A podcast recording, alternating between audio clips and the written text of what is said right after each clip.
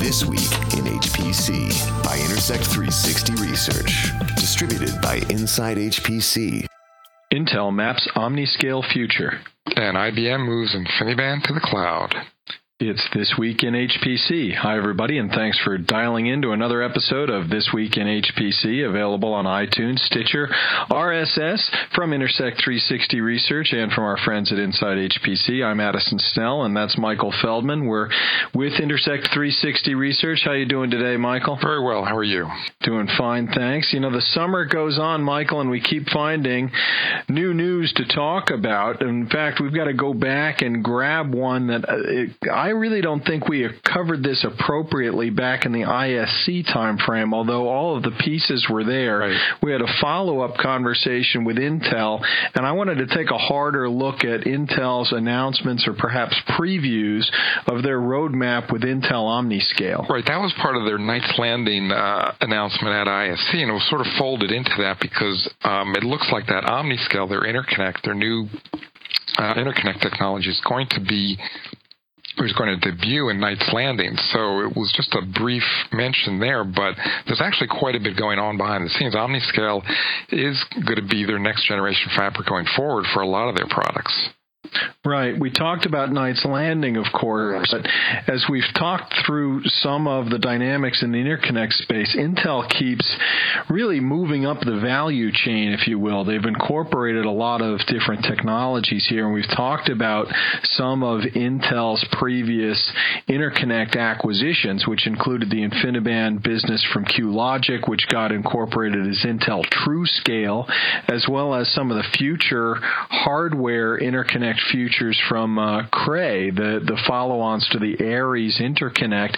Now those really look like they're going together under a single umbrella going forward with Intel OmniScale. Right. I think that's the idea. I mean, the, the TrueScale technology, a lot of the, the IP is going into OmniScale. It's going to be a, a, a faster version of the TrueScale technology. Probably they, they didn't talk about this specifically, but I'm guessing the 100 gigabits per second version of, uh, of InfiniBand that's underlying the, the OmniScale technology, and uh, I think they're using some of the expertise, at least from the uh, from the Cray interconnect uh, patents and, and the expertise they, they brought over to, to fold into this as well. Now, they haven't really given a lot of the details about Intel OmniScale in terms of exact dates or speeds or, or things of that nature. I think we'll probably hear a lot more in the supercomputing time frame as we go through to November. But uh, there, there are a few things that are clear here. One is HPC is right in the crosshairs of what they're doing with OmniScale, right? Uh, they're talking about it as an HPC interconnect, extreme scale. I I would infer that this keeps uh, Intel on the path to exascale, and we might talk about that a little bit. And they've talked about some of the functionality that will will be incorporated generally in 2015, including PCIe adapters, edge switches, silicon photonics going into director systems systems, an extension of the Intel software tools. So there's a lot going on here as part of OmniScale overall. Yeah, exactly. I mean, the silicon photonics is obviously a big story because nobody has integrated that yet. But I think the other really big part of this is that they're they're integrating, um, or at least they'll have some versions that'll integrate the OmniScale on chips. So they'll be putting them on Knights Landing initially, but uh, down the road on, on Xeons as well, and maybe maybe other types of chips as well. So they're going to be basically putting the the NIC the NIC adapter on the chip for at least uh, some of the OmniScale offerings. Well, that I think is is the huge differentiator here. I, we have heard other system vendors talking about silicon photonics. It came up just in a few recent podcasts, Michael. We were talking about it with IBM. We were right. talking about it with HP. But this idea of Intel building NIC or HBA functionality on chip, I think is the most significant part of this announcement. It's something we've talked about behind the scenes with our, our clients about the potential for this to happen. Now looks like it's coming to fruition. And I think it really changes the dynamics of uh, the interconnect space. Uh, I think, Michael, you're right that that incorporation of NIC and HBA functionality on chip is the, the most important thing we're looking at here. We, we have heard about silicon photonics from some of the other vendors. Uh, we were just talking about it recently on other podcasts with IBM and, and HP and, and their silicon photonics futures there. But uh, with if, if Intel is incorporating NIC and HBA functionality on chip, this is something we've looked at kind of uh, behind the curtain a little bit with some of our other clients. But I think this really does change a lot of the dynamics of interconnect competition moving forward. Right, and Intel has talked about this for I think at least a, a year or two now. They've sort of uh, hinted that this is the way they're going. And this is sort of the first product uh, pre-announcement, sort of that, that has this functionality in it. But yeah, you're right. It, it changes the landscape of uh, of network uh, vendors in a lot of ways, especially if you're just a NIC provider. If you're just a NIC provider, this uh, this is something to think really hard about. Yeah, I mean, we haven't been talking about the Ethernet side of this, but remember, Intel also acquired Fulcrum, so you know we can assume that Ethernet is going to be part of this as well. Ethernet right. NIC capabilities. So if you're a Chelsio or Emulex, it pretty much threatens your your complete uh, existence, and and they'll have to find other ways to license technology, compete in some other way. Mellanox, I think this uh, you know has to be right in their crosshairs. Now they've been ahead of TrueScale on a lot of other developments right now. But if if TrueScale is integrated on chip or part of the functionality is integrated on chip with uh, Intel, and going forward you're competing with OmniScale, that definitely matures the competition space between Mellanox and Intel, right? Yeah, absolutely, and especially if they come up to speed. I mean, Mellanox just announced their their 100 gigabit version of InfiniBand, and I'm assuming this version coming out uh, within the end of this year or the beginning of next year will will also have the same 100 gigabit uh, uh, speed in it and, and probably a similar type latency. So uh, it is a bit of a catch up for Intel, but now they, they might, uh, within a year, they'll be on par with Mellanox perhaps. Well, I mean, competing with Intel long term on speed is a hard thing to do. Nevertheless, Mellanox is ahead, and the whole point of InfiniBand is speed, right? So right. if you're buying a high speed interconnect, maybe you go to the one that's the highest speed. On the other hand, we can see how OmniScale evolves. And if you've got Intel x86 chips inside your node, and they're somehow optimized to work better with the TrueScale or OmniScale fabric, whatever they're calling those elements in that time frame, then Mellanox looks more like an outsider. This is really, as I said at the beginning, Intel continuing to move up the value chain where they're incorporating more of these different parts of technologies. You know, it wasn't so long ago you would have thought of the x86 processor as the commodity component that could easily be replaced. I, this is a very deliberate move by Intel to incorporate more of the value uh, as, as part of what they're bringing to the table. Yeah, absolutely. I mean, especially with they're, they're doing this integration, those those offerings I think will offer, you know, a real performance and, and power performance boost over discrete uh, adapter. I think that's that's what they can sell there. If, if uh, the other vendors can't offer something like that, some sort of integration that's on par with that, uh, they're going to be at a disadvantage for for those customers who want that that sort of integration can take advantage of the speed and power performance. Let's talk about the other uh, topic that just gets brushed at here, which is exascale.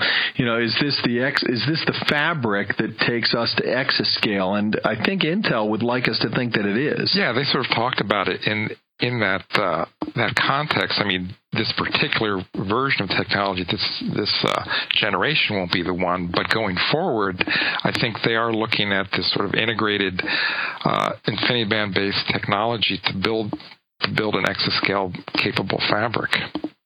I will say again that I think Intel is trying to prepare to become the prime vendor on exascale bits. I think they've incorporated all of the technologies they need with the possible exception of storage hardware, which could still come from somewhere else. But if you look at all the different components necessary, really Intel's lining up to be that prime vendor, I think. Well, certainly. I mean, they're they're putting more and more of the system on the chip anyway. So in a sense, there's less there's less system for for system vendors per se, and then and more is concentrated right on the chip. So in a sense, they're doing it by default. They're becoming a prime just because there's so much on chip now. Well, this wasn't the only uh, InfiniBand story we had this week in HPC, Michael. We also saw uh, a development on the IBM side, uh, you know, a competitor to Intel now, but IBM is moving InfiniBand into the cloud with their SoftLayer offerings. Right. They decided to add uh, a soft uh, an InfiniBand option to some of their their SoftLayer servers that they're using for their public cloud.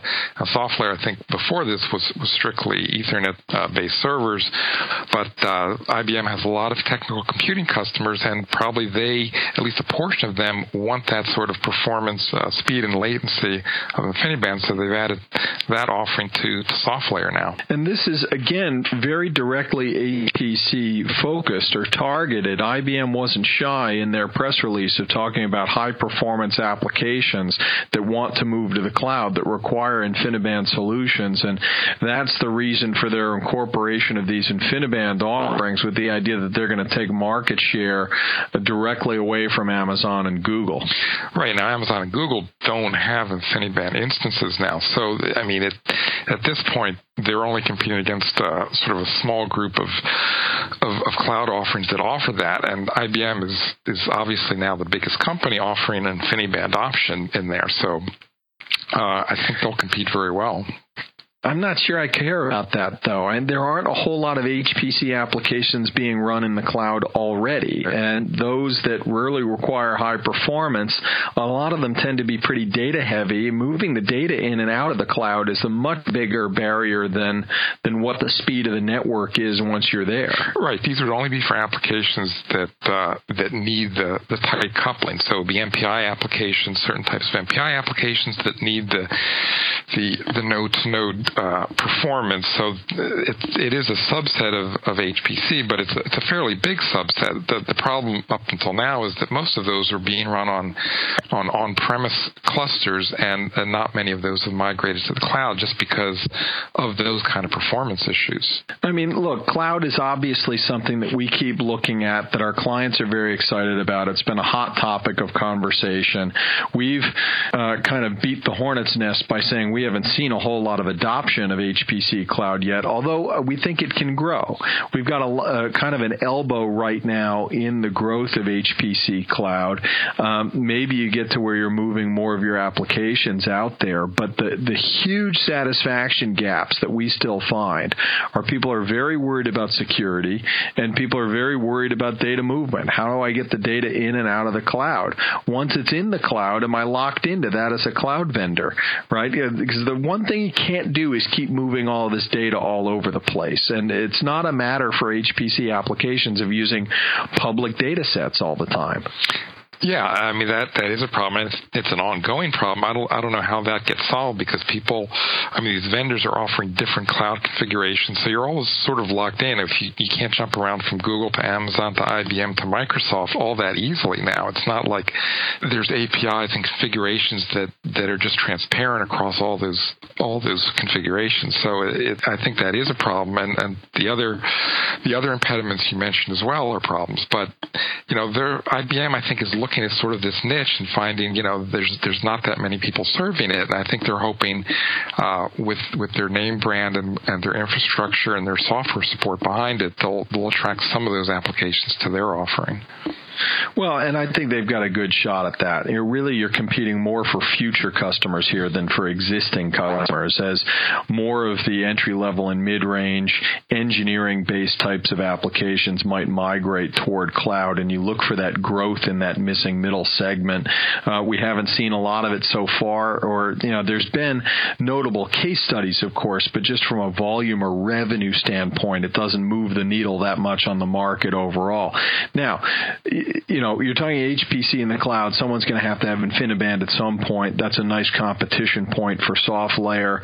Uh, I don't think it's the biggest barrier. I think it's you know well down the list of barriers for HPC in the cloud. But but I will put it out there as a nice to have. Yeah, I, I think that's exactly it. It's, it's a nice to have. I think that about wraps up our news for this week, Michael. All right, sounds good. Hopefully we'll, we'll catch the news uh, next week. Uh, hopefully we'll have some interesting stories as well. All right, thanks everybody. You've been listening to This Week in HPC. You've been listening to This Week in HPC, brought to you by Intersect 360 Research, actionable market intelligence for high performance computing. Distributed by Inside HPC, news without noise for the high performance computing professional. For more information, visit intersect360.com and insidehpc.com.